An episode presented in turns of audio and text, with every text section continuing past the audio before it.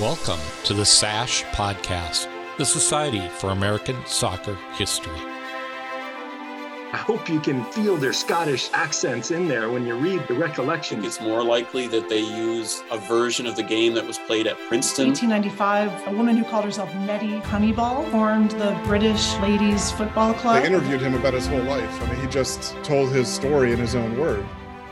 Welcome to the Society for American Soccer History SASH session with Craig Tower, who will present on soccer in the Great Lakes region. Founded in 1993, SASH works to promote, facilitate, and disseminate research into the rich history and heritage of soccer in the United States. You can find us best at our website at ussoccerhistory.org and on social media with our Facebook and Twitter accounts. If you'd like to join the Society or renew your membership, please visit our website um, and uh, do so. There's a Join SASH tab quick uh, announcement, good news announcement. Uh, James Brown, our uh, loyal uh, and dedicated vice president of SASH, uh, received his author copies today of uh, the book that uh, he wrote about his family's sporting history. Uh, there's information uh, about that on the website, but that is a great moment for any author to get your author copy. So, congratulations to James. Now, on to uh, today's speaker.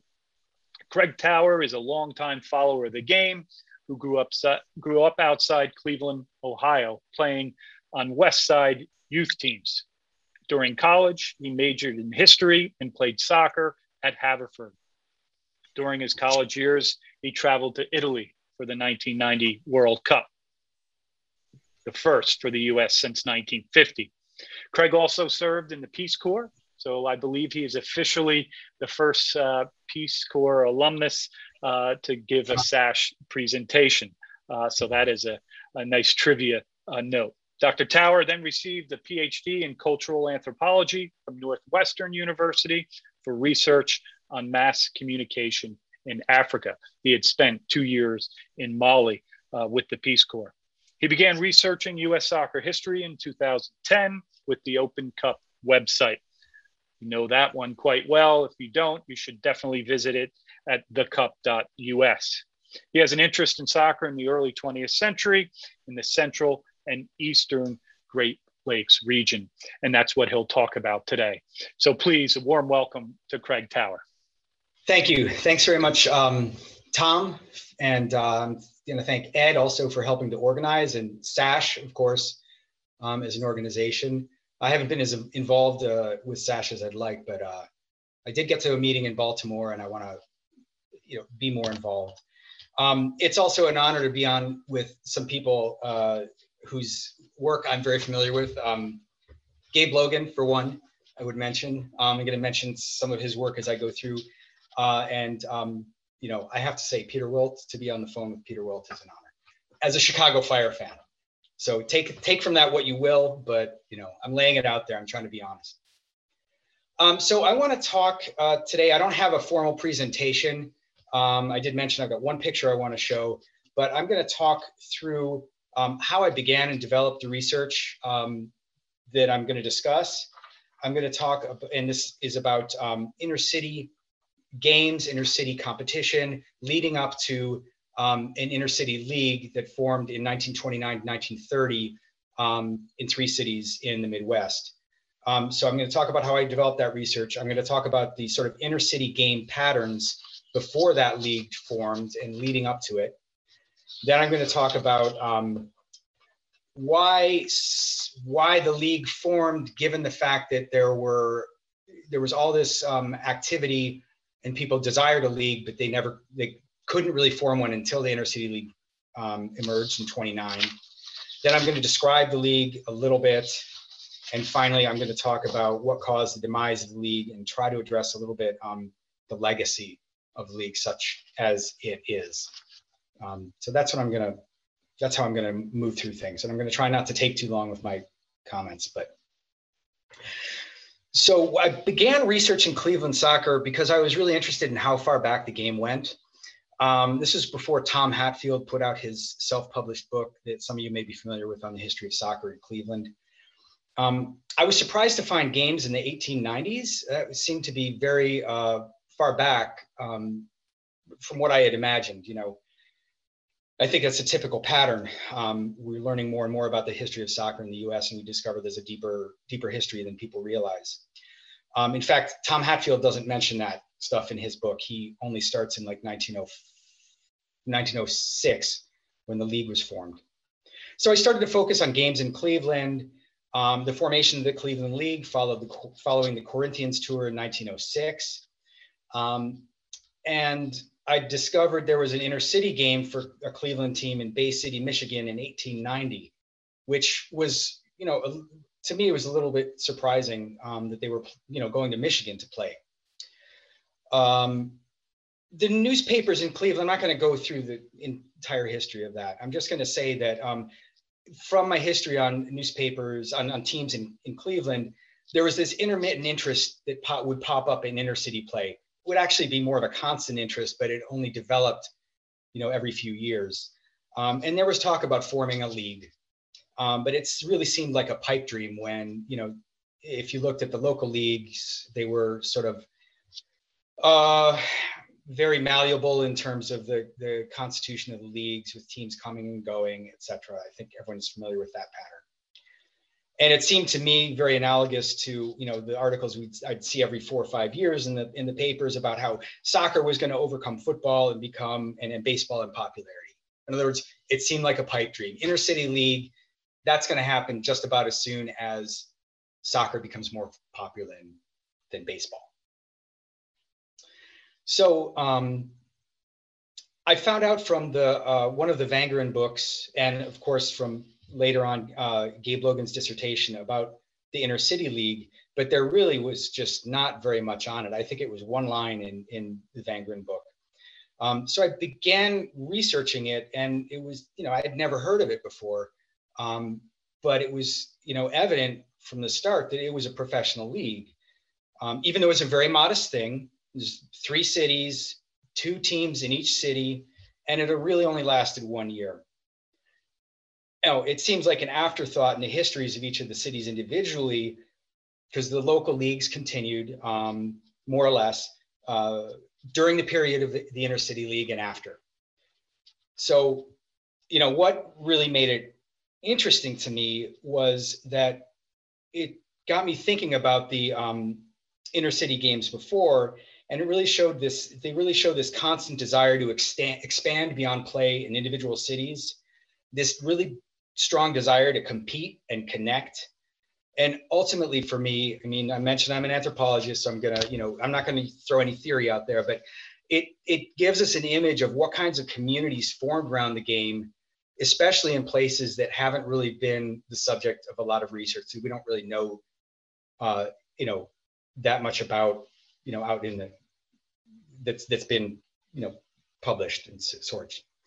Um, it also just you know helps us understand what kind of cooperation and resources were needed to make that kind of intercity um, competition possible. Um, and I want to mention one thing about geography before I go on. I meant I talk about the Great Lakes. Sometimes I talk about the Midwest. This is something I went back and forth with Tom and Ed on.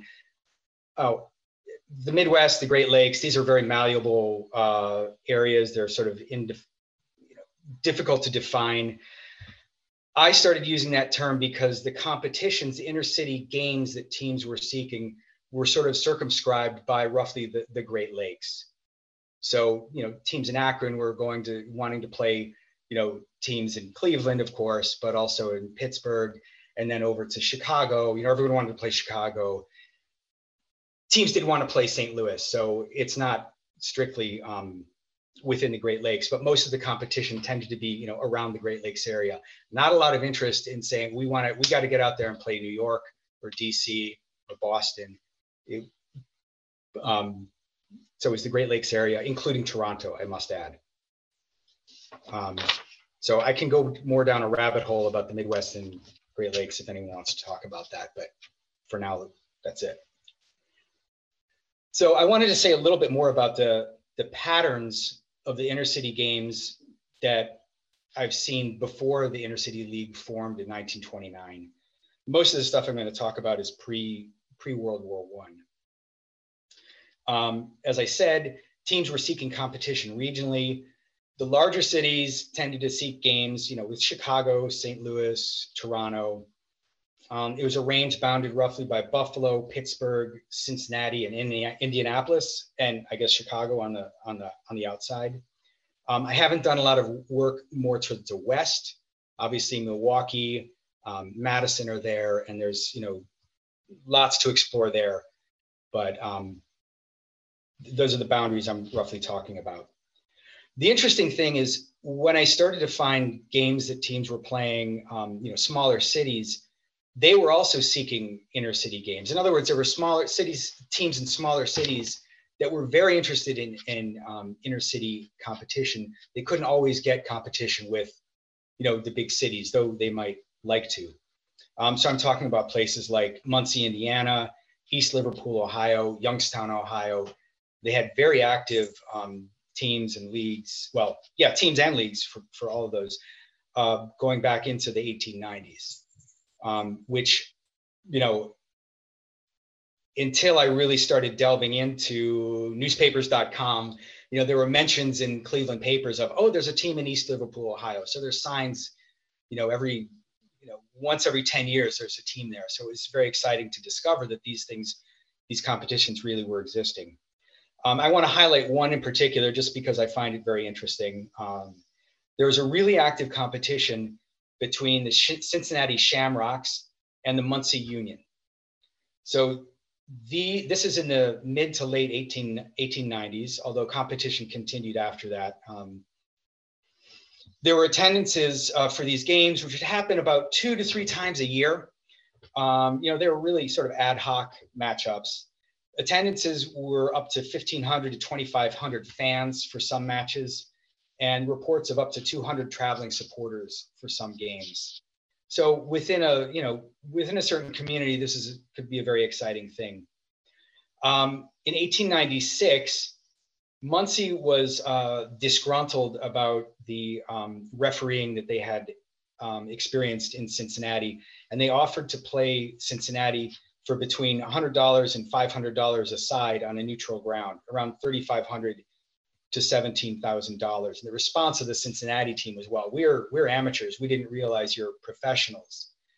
So that they started to move into an area where they started to think of themselves as more than just amateur local teams, that they were really, the, you know, a big thing. And they started to talk about um, being champions of the state, champions of the tri state area, even mentions of being national champions though no one was competing against East Coast teams. So don't ask me about you know how they came to that conclusion.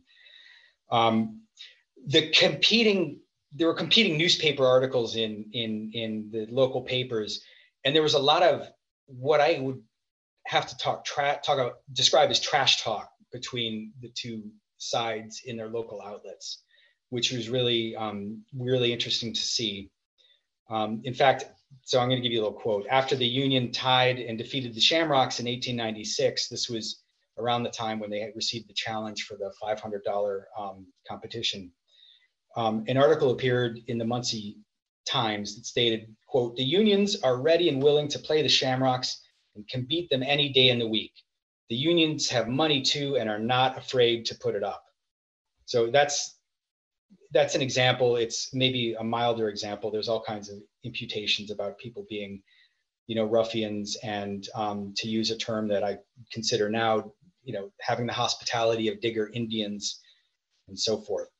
But clearly, the teams were passionate, um, and these competitions lasted, you know, over several years, and um, I think that they, when the Challenge Cup came along, it satisfied some of the um, the interest in inner city games for uh, the local leagues. But alongside this, there were pushes for inner city leagues that you'd see come up every few years in the newspapers. Um, a few, I'm sure there are people who are familiar with some of these 1893, 1896, 1900, 1901, 1906.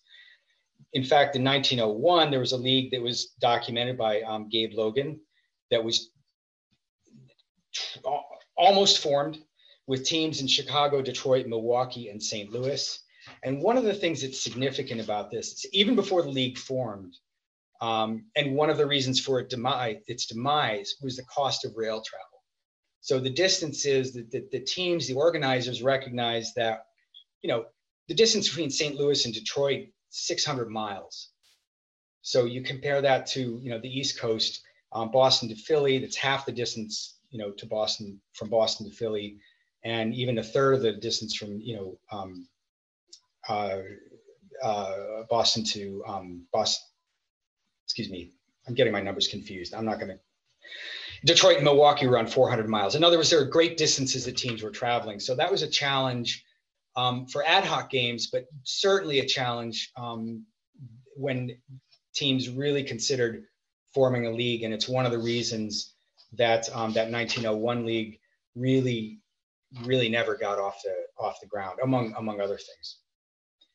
Um, another problem that uh, was revealed um, in doing this research was getting the agreements of the state associations to form leagues across cities. The, the state associations were um, did not want to see their best teams disappear from local competition. Um, there's not a lot I could find about about their opposition to these, but as the inner city, the, the inner city league in 2930 was forming, there was some mention of some of the opposition that state associations had um, before this, and there was an intimation that that really blocked um, some of the efforts prior. That that they, you know, there were not the same kind of challenges that they had with the Challenge Cup as sort of a one-off, centrally organized competition from the USFA. That um, that state opposition, state uh, associations really couldn't oppose. so given some of the challenges, um, you know, the question I sort of asked myself was why did the Midwest um, League even begin in 1929? Well, I think everyone's familiar that there was the soccer wars uh, were going on, maybe wrapping up on the East Coast with the rogue ASL battling the USFA. You know, issues about um, transfer fees for Scottish players, the um, the other league that formed with the USFA's um, support. So um, that was clearly, you know, a lot of effort was being put into that by by the USFA and the other parties involved. The 1921 USFA meeting was in Cleveland, um, and on June 15th, the backers of this new Midwest League to be called the Midwest Soccer League applied to the National Council of USFA for affiliation as a pro league. I think the timing was really key here because at this at this meeting, four out of five of the executive officers of the USFA were Midwesterners from Detroit, Cleveland, St. Louis, and Chicago. Um, and originally, those were the same cities that were originally proposed for the Midwest League. St. Louis did not um, continue in their in their interest for reasons I'm I don't actually I'm not actually certain why they they didn't. I can intimate, but I'm not going to guess. Um, so I think the USFA was eager to foster the game in the middle of the country.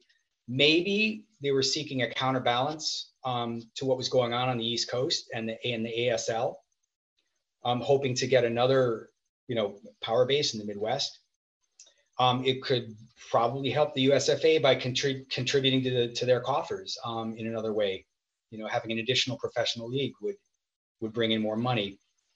Um, I think it probably would help the USFA, their standing in the eyes of the overseas FAs and FIFA, if they could have another league that was, you know, not flaunting FIFA's rules and not flaunting the transfer fees that uh, were demanded from foreign teams.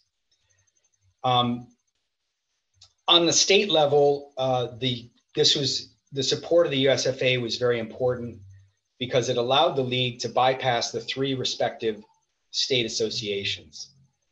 And they got an approval that um, that gave them basically monopoly rights to professional teams in their area.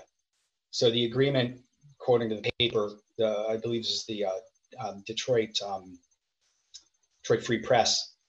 The agreement quote would preclude any club operating professionally within the prescribed territorial limits of each of the cities named. So outside of the two professional teams, no, no other professional teams um, were allowed. Um, so I want to talk a little bit about what the league was like uh, after it was formed. Um, I'm not going to describe too much more about, about how it was formed, um, just for the interest of time. There were different types of teams in the league. I think these, these types will be familiar to people, um, especially who are familiar with teams uh, you know, in the Midwest, certainly in Chicago at the time. There were ethnic teams like Chicago Sparta, Cleveland Slavia, and Cleveland Rules, which was uh, formed out of a, it was basically the, the American Hungarians renamed and sponsored by an insurance company. There were labor teams like the Carpenters in Chicago, which used to be Canadian Club.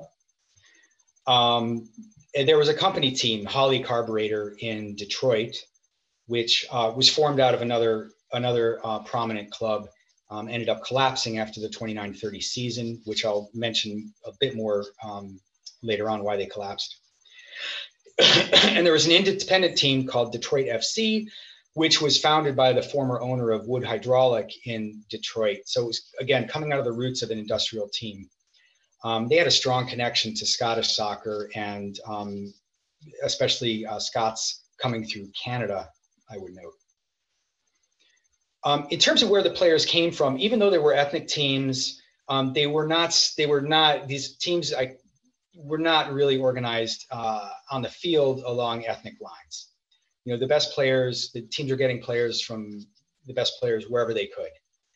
The um, some of the best players were uh, Wilson for the Bruells. He was an English player. He was ex-ASL. Imrie for um, Detroit, a Scottish player, and Greenlees was a homegrown Carpenters player uh, from Chicago. Um, Michael Bookie, of course, was ex-ASL, and he was from Pittsburgh. So you'd see patterns where, you know, like Cleveland teams would often draw from Pittsburgh, um, a little bit from Chicago, local teams. They would pull players up from Akron. Uh, teams in Detroit often drew, often looked to uh, Toronto for their players. Um, in fact, there was a whole wave of players that started to play for Detroit FC that um, were deemed a failure after about a month. They were supposed to be the hot, great thing from the top Toronto teams, and um, they didn't work out so well. Um, Sparta and Slavia drew a lot of teams from local Chicago area um, and some from Czechoslovakia. They were also not um, beyond uh, getting players from um, from Toronto. And there are also many players drawn from from ASL, not huge quantities, but each team would, you know, uh, would garner a couple players from the ASL. So they were ASL players were open to you know earning their paycheck elsewhere. Um, no records that I could find exist of any players being recruited from St. Louis, and I thought that was very interesting. So it either says something about the strength and the uh, pay that players would get uh, from St. Louis, or maybe there was some reasons why teams thought that they wouldn't be able to recruit them. Um, I haven't found anything beyond the fact that there's that absence. So maybe others could, uh, you know, as we're talking, I, you can give me ideas about that. I want to talk a little bit about the season. It was split into two. The first half was a regular table, uh, table formation. Um, the second half was called the Triner Cup. It was a double elimination tournament, excuse me, one that by the Rules. Um, I'm not going to go into a lot of detail. The, the, the, season was very competitive as it as it went through. Um, no team was like the whipping boy. There was no team that was the undisputed champion the whole time. T, they're, they're the oper, the um, team sort of waxed and waned as their as their uh, players came and went, and they were very flexible, very um, sort of malleable throughout. There was a lot of testing of, of different players over the season, not a lot of stability. Um, the Bruells did play in the Challenge Cup final against Fall River. Um, they got trounced in the first leg, seven to two, and then they uh, also, you know, didn't come through in the in the second league. So they they didn't succeed in the in the Challenge Cup, but they did beat ASL teams on their way to the uh, to the championship, which I think is um, is significant. Um, as I mentioned, you know, the league only lasted for one year. The the demise is the reasons for the demise of the league are not crystal clear. Um, I think the financial crash of 1929 must have had an impact. Detroit and Cleveland, in particular, were automotive hubs, and those were one of the first industries to get hit hard by the depression because autos um, were still a luxury. Um, so as auto sales plummeted, um, you know, the, the, the disposable income that people had to, to see uh, games, I'm sure, uh, diminished. And the owners probably um, saw the writing on the wall too. That, that is um, an inference on my part. I'm not going to say that I saw anything that pointed directly to the depression as being the, the source of the demise. More interestingly, there was a scandal around Holley Carburetor um, when they were playing the final of the Triner Cup against um, the Cleveland Rules, they delayed uh, they delayed the game to allow a game of the Labor Sport Union League to be finished. And this is something again that uh, I'll defer to Gabe Logan for any description of the Labor Sport Union. Um, but the USFA president uh, Patterson, who was from Detroit, argued that the LSA, LSU League had no allegiance to the UFS, USFA, excuse me, and that the, you couldn't tell if the players were professional or amateur. And for that reason, they shouldn't have been on that field at all before um, before the final of the Triner Cup. Of course, he also, you know, there was also a lot of talk about Bolshevism and you know Red Menace and, and things like this. But the upshot was that the um, the Holley team was suspended along with their manager George Visser, and in the words of, um, of Arthur Sale, the preeminent uh, Detroit um, soccer writer at the time, uh, this climax to a generally unsatisfactory league season has probably sounded the death knell of the inner city professional circuit, which has not been a paying proposition since its inception. So, on that last note, the paying proposition, I I was desperate to find more information on what kind of financial viability were the teams finding. And really, you know, most of the coverage focused on, you know, focused on play on the field, what players were coming and going, really the sporting aspects. There wasn't a lot besides some of these hints that were dropped by people like mainly by Arthur Sale about the, you know, behind the scenes actions with the league. Um, but I'm sure that was also something, along with you know the other things I've mentioned that were reasons for the demise of the league. I do want to mention this, the, the strength of the league at the time for the, the brief um, time that it existed. the 1930 USMNT team that went to um, the World Cup had four players from Midwest. Two of them were from the Midwest League. One was Alexander Wood, and one was Michael Bookie, and I want to mention this is where I'm going to show you my screen because I think it's very important. I have one debt to history that I need to dispense with. Michael Bookie, I think everyone, many people will be familiar with him from the 1930 World Cup. He was adamant his name was Michael, not Mike. So I'm appealing to you, all of you as soccer historians, let's set the record straight. Let's stop calling him Mike, please. Um, he was one of the most prominent players on the on the on the uh, in, from this league, um, and he played in Cleveland for many many years, even beyond um, the um, demise of the U.S. Inner City League. So I just wanted to um, share that with you. Um, one Midwest player was on the. Well, that's not important. There were three players um, on the league from the league. Uh, Ralph Caraffi, Buff Donelli, and Michael Bookie who are in the U.S. Soccer Hall of Fame, as well as Joseph Triner, who was the um, uh, the commissioner of the league and founder.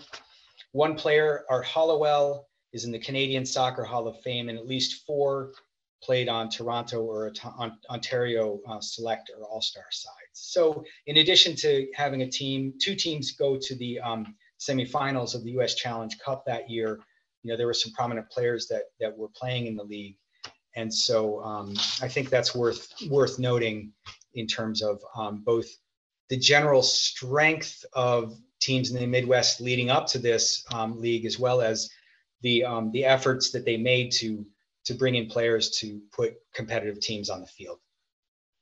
So the legacy is, um, you know, looking at it, you know, the league disappeared. Though in Chicago, it's not as clear that the league just disappeared completely. And I think, um, again, Gabe Logan uh, knows more about what happened in Chicago locally with the, the, teams that were in that league and the formation there. Um, but the, the pros did definitely did not kill soccer locally in spite of fears to the contrary by some of the state associations. And um, the soccer communities that allowed the formation of the league in the first place did continue. There were strong leagues, um, definitely in Chicago, but also in Detroit and Cleveland, you know, multi uh, level leagues that continued into the 1930s. So um, it shows, I think, that the league, though it lasted for only one year, was not, you know, was not really the fly by night that it might appear um, from some of the references in history that we've we've seen to it. Um, and I'm going to be, you know, this is a work in project progress. I'm very interested in anything else someone can throw at me, either in you know, corrections or um, additions um, in terms of places to look and things I should think about. So thank you very much. I really appreciate your attention and thanks for your patience with my just jabbering at you without great visuals. Wonderful. Thank you very much, Craig. And I'm, I'm going to open up uh, the floor. Uh, I see a hand, uh, Kevin Tallec Marston, with uh, the first question. Go ahead, or comment, or both. Thanks, Tom. Actually, I was just applauding. It wasn't a hand, but um, I do have questions, but I don't want to be first. I'm always I'm always first. So now break the ice for us. Go mm-hmm. ahead. All right. Um, thank you so much, Craig. That was it was really interesting. Um, there are a lot of things I would love to pick up on there um, in terms of, of different themes that you picked up. The problem of geography, um, I thought was really interesting how you how you worked that in. It really seems that that up until you know through the whole first 20 30 years of the 20th century the geograph- geographic problem is key wherever things are developing yeah and for whatever reason and and you know, this is it's an open question. I don't have an answer to it. I'm just wondering about it. I, I'm trying to figure out, you know, how is it um, that the you know baseball figures out how to manage geography. Mm-hmm. They can still do professionalism across geography, and it succeeds. Um, and they're using the same tools and techniques. They use monopoly. You talked about the monopoly, the territorial exclusivity that you know teams are saying, okay, not in this, you know, outside of our city, we can only have one club. All of this and and i'm just wondering you know is it just a question of critical mass?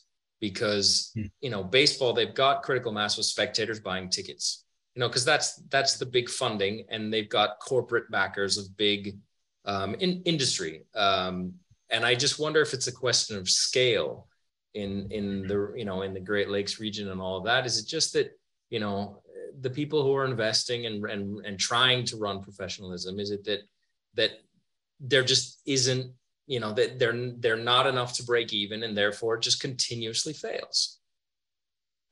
It's kind of my my my first i had a question on st louis as well um, but i'll save that for later. Yeah i just want to say you know I, I i you know i didn't mention baseball and you know obviously that's sort of the not the gorilla in the room but whenever you're trying to make these comparisons and think about you know why why did soccer form in the way it is did it did and why, despite the desires, that did not reach the level of you know baseball. Um, one reason this is this whole the league interests me, and I didn't mention this, but you know at the time, Detroit, Cleveland, and Chicago were three of the six biggest cities in the U.S. So in terms of you know population, so the overall population is there, right? These are not tiny cities who you know were overstretching themselves in terms of, but the fan base clearly, you know, I think just just unfortunately wasn't there is what I would have to infer. Regrettably, as much as I want to look back in history and find find success instead of like uh, you know the frustration I get in reading Wangerin and the continual you know repeated failures of soccer in the U.S. Um, but I think you're pointing at something there with with that. I don't have a great answer, but um, it is uh, definitely food for thought. And I agree that it's not something, it's not limited to the Midwest, but I found noted um, instances where people point to geography as the reason for uh, failure, you know, failure of leagues or inability to start them.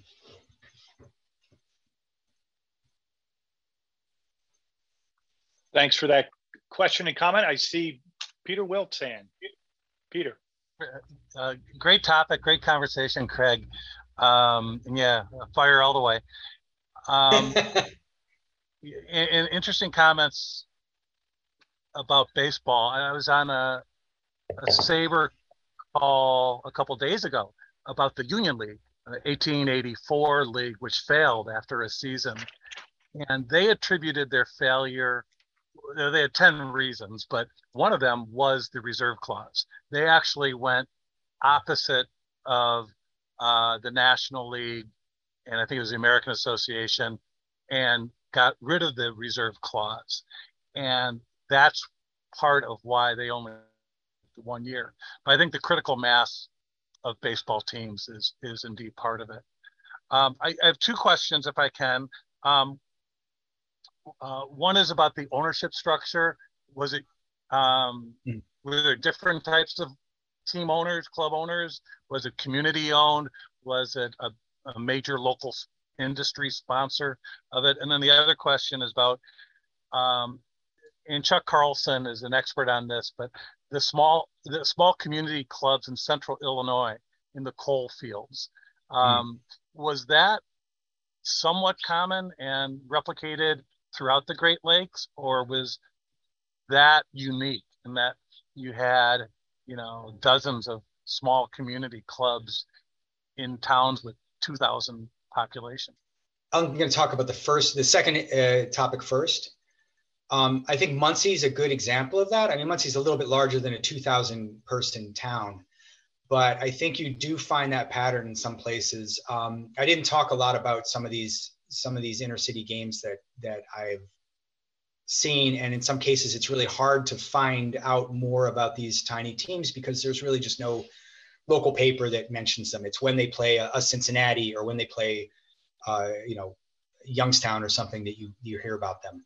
Um, I would say that phenomenon was more pronounced in um, uh, in eastern the eastern Ohio, western PA, with like I said, um, East Liverpool, which was a big potter. It was a pottery um, center. Pottery industry was huge there.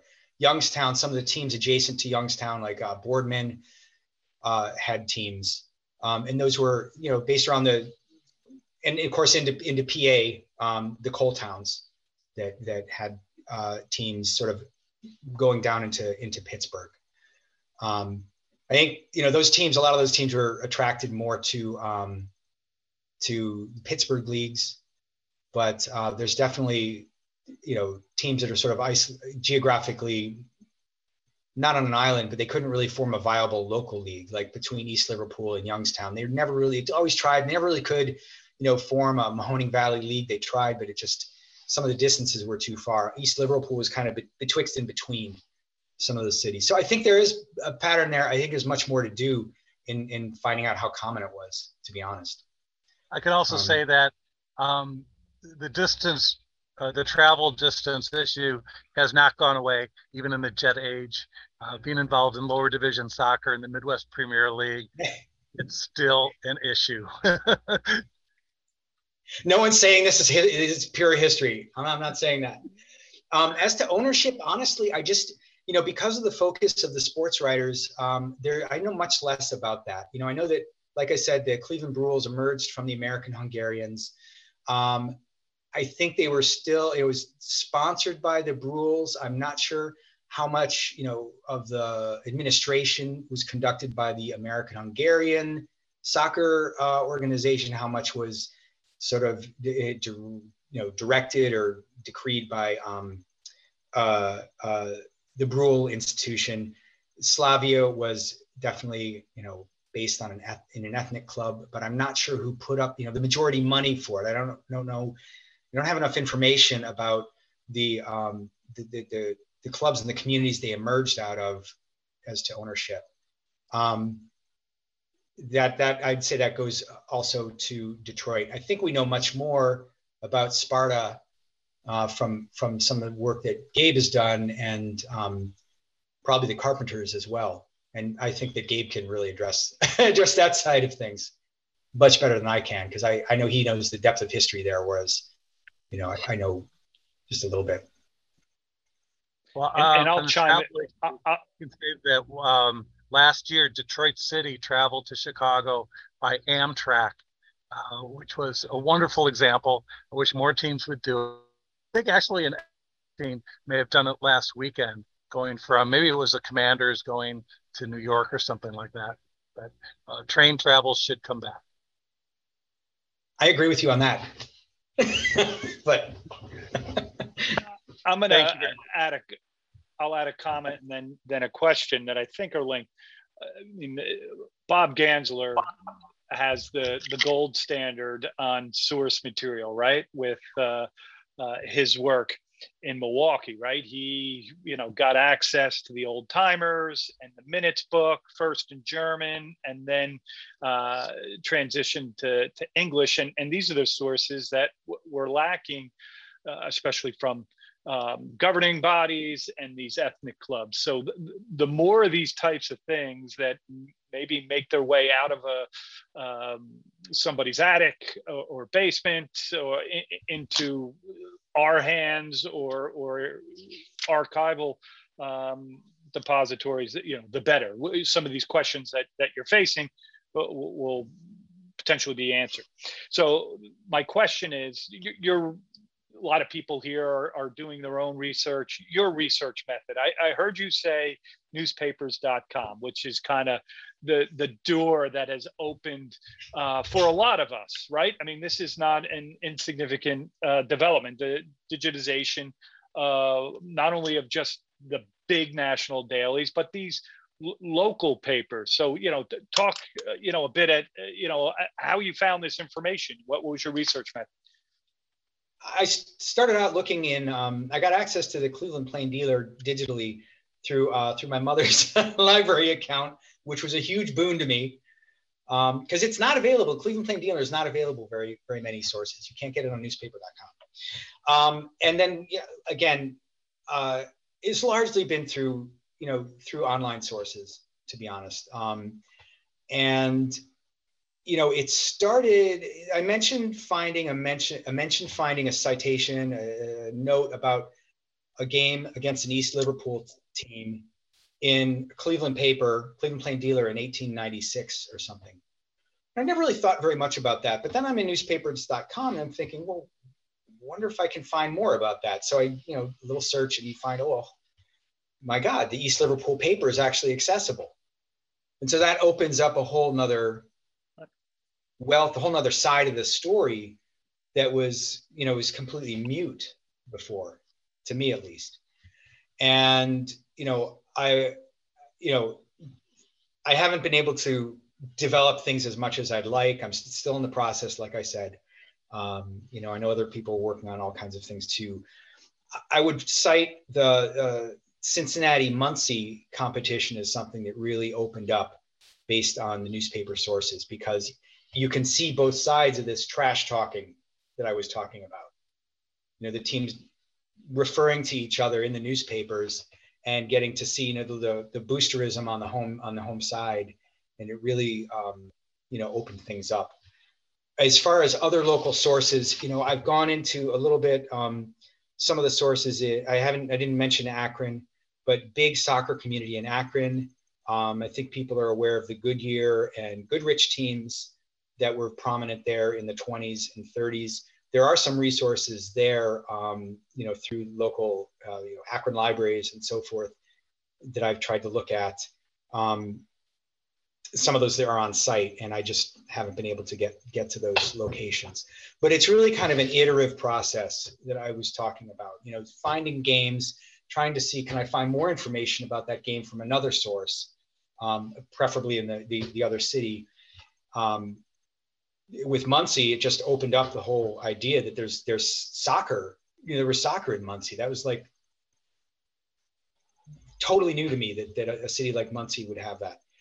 Um, uh, that's probably not a really satisfying answer, but it's it's you know I, as as an anthropologist, I'm very much trained to do iterative research where you discover one thing and you you know you don't know you don't necessarily have a, a, a um, hypothesis to start with. I know it's well, anyways, I'm not going to go on about that, but it seems very natural to me to just sort of explore and follow leads and you know continue on, right. which I know is some like in history as well. Yeah. But I'm not trying right. to say. Uh, yeah, I think I, it out solely solely to itself. But. Yep. Thank you for that. Um, we have two other hands raised. I think uh, Gabe first, and then Chuck, please. Hey, Craig, thanks for your research and, and your words. A couple points. I'm I'm working on a paper for some years now on the Holley carburetors, and COVID shut down the Ford archives that has the carburetors industrial documents. And there doesn't seem to be anything there on the soccer team. Um, and they're not in any hurry to open it up. I think they're, they're going to try to run that library remotely. But that's kind of what's been the holdup on it. Uh, that aside, I wondered if you mentioned Joseph Triner and Triner's involvement with the Sokols of Sparta and the Sokol community, the athletic community of Czech Chicago, and the Czech community in Cleveland. I'm wondering if you found any more. I think he's a real hidden story about soccer in the Midwest. And I know he had his athletic feet in the boxing world, in racing, mm-hmm. and soccer. I mean, the dude was ubiquitous. I was wondering if you found any more about Triner. And then my second question this league that came about in the the 1940s and 50s, the North American Professional Soccer League, which extends your research into the 50s. Were there any connections to Cleveland and Detroit other than the teams, but some of these organizers that maybe put that together? No, thank you. Thanks for that. Um, thanks for the note about the Ford archives. Um, you know, I, uh, I'll be interested to hear if uh, if you if you glean anything um, from there when you eventually get in. Um, the um, Triner, I have to admit, you know, I didn't find a lot uh, more detail about Triner. Um, besides, you know, I've used sources uh, from, you know, Chicago, really, the, you know, the Chicago papers and whatnot, and some of the um, notes from, um, you know, on his industrial background and, and so forth. So you've outlined basically, you know, what I know that he's got a long past with the the, the community in Chicago you know, there's uh, a mention that he wasn't interested in in soccer at all, and then he saw three games overseas. I can't remember. I don't don't remember where he was. He said he saw two games and they were deathly boring, and the third game made him a permanent fan. Basically, was the quote. Uh, not a permanent fan. He didn't say permanent fan, but he said he goes to every game he can, which you know I can, I can. It was, it was a nice note. It, it like made him come alive a little bit. But yeah, he was obviously, as you said, very much um, involved in Czech organizations. Very much involved in sports in general. Boxing was a big thing for him too, as well. You know, I'm sure more than I do about him, and unfortunately, I don't have anything to add. No, I don't. He's, he's a bit of a mystery, um, but I think he's really a glue that held a lot of this together definitely with this league. Yeah, yeah, yeah. I'm off to delve back into my notes and see if there's stuff that I'm that I'm not remembering, but I can happily you know share that. Um, and then the uh, the 40s and 50s, I don't haven't gone that far. I, I with my U um, Challenge Cup, Open Cup research, I went back to the late 60s.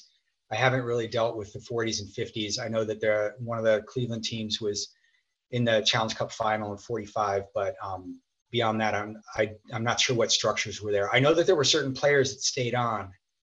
Um, uh, Gallagher, um, Gallagher was one of them. He was a prom, very prominent um, player who played in uh, I think in Slavia uh, in the 30s, and he stayed on. He was had played in the USL and he stayed on in ASL, excuse me, and he stayed on into the 30s, 40s, in Cleveland as a very prominent coach and administrator, but um, that's that's really all I know. So, mm. Mm, thank you. Hope, hope, hope, hopeful. You know, love to hear more as you discover it. Uh, likewise. Chuck, your turn, and I think Patrick Sullivan has a question after that. What kind of political support or lack of support did uh, this league get? Um, I know Cermak was a big soccer fan, and so wondering if politicians in other cities were also interested. Um, and my second question is Did the foreign tours that had occurred, for example, Nacional of Uruguay and um, the earlier Pilgrims tours and Corinthians tour, have any effect uh, on these this formation? Yeah, thank you. Great question. Uh, questions, I should say. Um, to the first one about the politics, that's that I um, would have difficulty answering that beyond you know the appearance of a mayor here or there to you know start a game. Um, what I can say is what I mentioned about um, the uh, labor sport union and the sort of general uh, reluctance to be too involved in you know labor activity and teams from you know that were involved in labor. Obviously with the carpenters that becomes very complicated the industrial teams. Um, but i didn't find anything that specifically you know gave me any great information about you know involvement of other politicians to be honest. And as to the international tours the, these the, all these teams were definitely playing you know as many foreign teams as they could when they came through. Um, what I can speak to probably most directly to your question after the summer after um, the league broke up the cleveland Bruells in part i think because they had been in the final of the us uh, the challenge cup they they uh, played five or six foreign teams and i think that was quite probably quite a better moneymaker for them than the league itself. That may have had something to do with um, you know the decision not to continue on with the league formation. But i again unfortunately the the information i've seen from the sports writers really focuses on the game on the field and not not as much as i would like on you know administration financial political aspects of things. But that's a great question yeah, the old mayor or local councilman uh, kicking off, uh, you know, a game or a charity event. Uh, yeah, you always got to figure out if it if it's more than just that. Uh, well, Patrick, he didn't have the game shut down, you know, so there's that to, to be said. But you know, beyond that, I don't know. I see a question in the queue from Patrick. Uh, if he's not able to. Hey, yeah, hey Tom, I can I can ask. I'll just reiterate what I put in the chat. But uh, thanks, Craig. And this might be I guess a general question to all the Midwesterners uh, on the presentation, but I was just, we were talking about geography and then just different sources or avenues of research. And I was kind of curious what percentage of maybe passenger transport was handled by the interurban companies up in the Midwest because you had extensive interurban networking systems there as opposed to the railroads. And I know that the interurbans, at least in Atlanta and other parts of the South, um, the streetcar companies were very much invested in purchasing or, or, or tied heavily to baseball teams because these were revenue generators. And I didn't know if anybody stumbled across um, any information of these companies or these interurban companies maybe promoting uh, games or hmm. sponsoring teams historically or anything of that nature. Uh, the one thing I can say that that most directly addresses that is when the Muncie teams were playing Cincinnati, and this is the 1890s. Take you know, so take that into this is not in the 1930s or 2020s. Um, there was a, and I don't you you seem much more familiar with the structure of rail transport than I am, but there were definitely you know sponsored excursions from uh, you know rail lines that to take supporters. I mentioned 200 supporters showing up. In part, that was because they facilitated it with a special train that went from Muncie to to Cincinnati. So um, there, there are signs that that existed. And I'm not sure about, you know, interurban versus major railroad companies. It was called the Big Five, I think was the name of the, the line, if that rings a bell to you. Um, I'd be happy to dig and see, you know, uh, see what I had that, um, that I might be able to share with you. But I, I wasn't focused on the structure of rail. But it's a good question in terms of sponsorship. I agree with you 100%. Yeah, I appreciate that. I, I, was just kind of curious. It just might be another avenue to kind of look down as you continue the research. Just yeah, idea. thank you very much for that. Great idea. Yeah, thanks. My dad is a big rail buff, so you know, this is uh, it skipped it skipped a generation. My son was you know super into trains when he was young, but it skipped me. But it's interesting. Thank you. Can I comment on that too very quickly, Patrick? That is a cool question. Uh, I don't know other than what Craig said, but now that you got me thinking about it, some of the railroads would allow their hotels to be used as changing rooms for the team. And then they could go from there to the pitch. And I've never really put that connection together. Uh, but some of those rail stations were terminus next to the, to the soccer field, and then that's where the players would change into their gear and tramp over to the field. And kind of a cool little thought. You just, yeah, good question. Kevin. Um, Craig, uh, you mentioned very briefly there was no link to St. Louis, and I found that really, really interesting as well. Um, it just reinforces this idea about St. Louis as an island, um, which is which is is, is so interesting. It, it's obviously its own its own universe for so many years. But I was curious. There, there was so. Could you build on that a little bit? There was literally no links that you could see. I mean, I know that there from time to time in Gabe's work, and I've read it elsewhere that you know in newspapers that there were sometimes games or you know a, a one-off type of thing, but there were no more links of any kind. I think um, I, you know I may have uh, misspoken or given you an impression that I didn't intend to, um, which is you know I can clarify right now. Uh, what I was saying about I was speaking specifically about the Midwest Intercity League in 1929 1930 I didn't see any players who were recruited from St. Louis teams, which to me was very interesting because obviously, if you're trying to build a strong team, you go where the strong players are, and many of them were in, were in St. Louis. Why they didn't do that, I don't I don't know. Now that said, you know the um, teams throughout the the region were St. Louis was like the place you wanted to to compete. You wanted to beat a St. Louis team, or Chicago team would be just as good. Um, you know, for the t- cities outside there, and um, you know, Muncie, Indiana was talking about being in a league with with St. Louis, which obviously never happened. So it's not to say that there wasn't a link there, um, but I think distance was an issue too in terms of you know a team from Cleveland going to play St. Louis. These things happen, you know, every once in a while, but um, they didn't manage to get anything regular. And I think a lot of it had to do with the strength of the leagues in St. Louis, frankly. Um, why would they want to traipse halfway across the country when they could, you know, frankly, you know, support themselves with local, you know, local competition. So that's my that's my idea at least, but I can't I can't say, and I didn't specialize in looking at St. Louis stuff. I looked at a few things. Thanks. Sorry, I definitely then I extrapolated that outside of your St. Louis as an island. That was an interesting comment.